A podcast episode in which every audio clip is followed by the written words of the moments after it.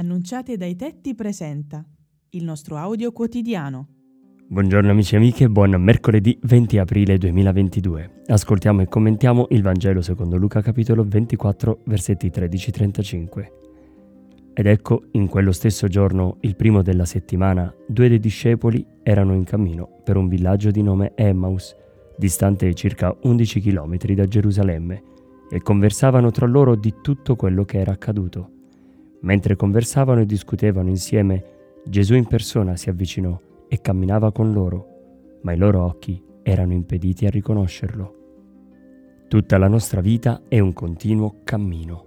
Gerusalemme rappresenta la meta della nostra fede, l'incontro con il Signore. Allora la nostra esistenza è orientata a Dio. Tutto intorno ci aiuta a favorire il cammino verso questa meta. Intorno a noi tanti segni ci parlano della presenza del risorto, ma spesso li ignoriamo perché abbiamo gli occhi così occupati da altre immagini che non riusciamo a riconoscerlo, proprio come i discepoli sulla strada di Emmaus. Ma c'è una cura che ci può aiutare, spezzare il pane eucaristico e nutrirci di esso. Infatti i discepoli, dopo essere stati a tavola con lui, lo riconobbero quando spezzò il pane.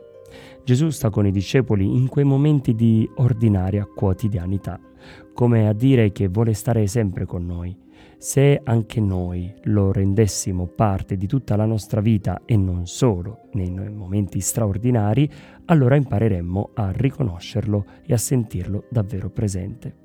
E tu in che momenti lo riconosci presente? Buona giornata a tutti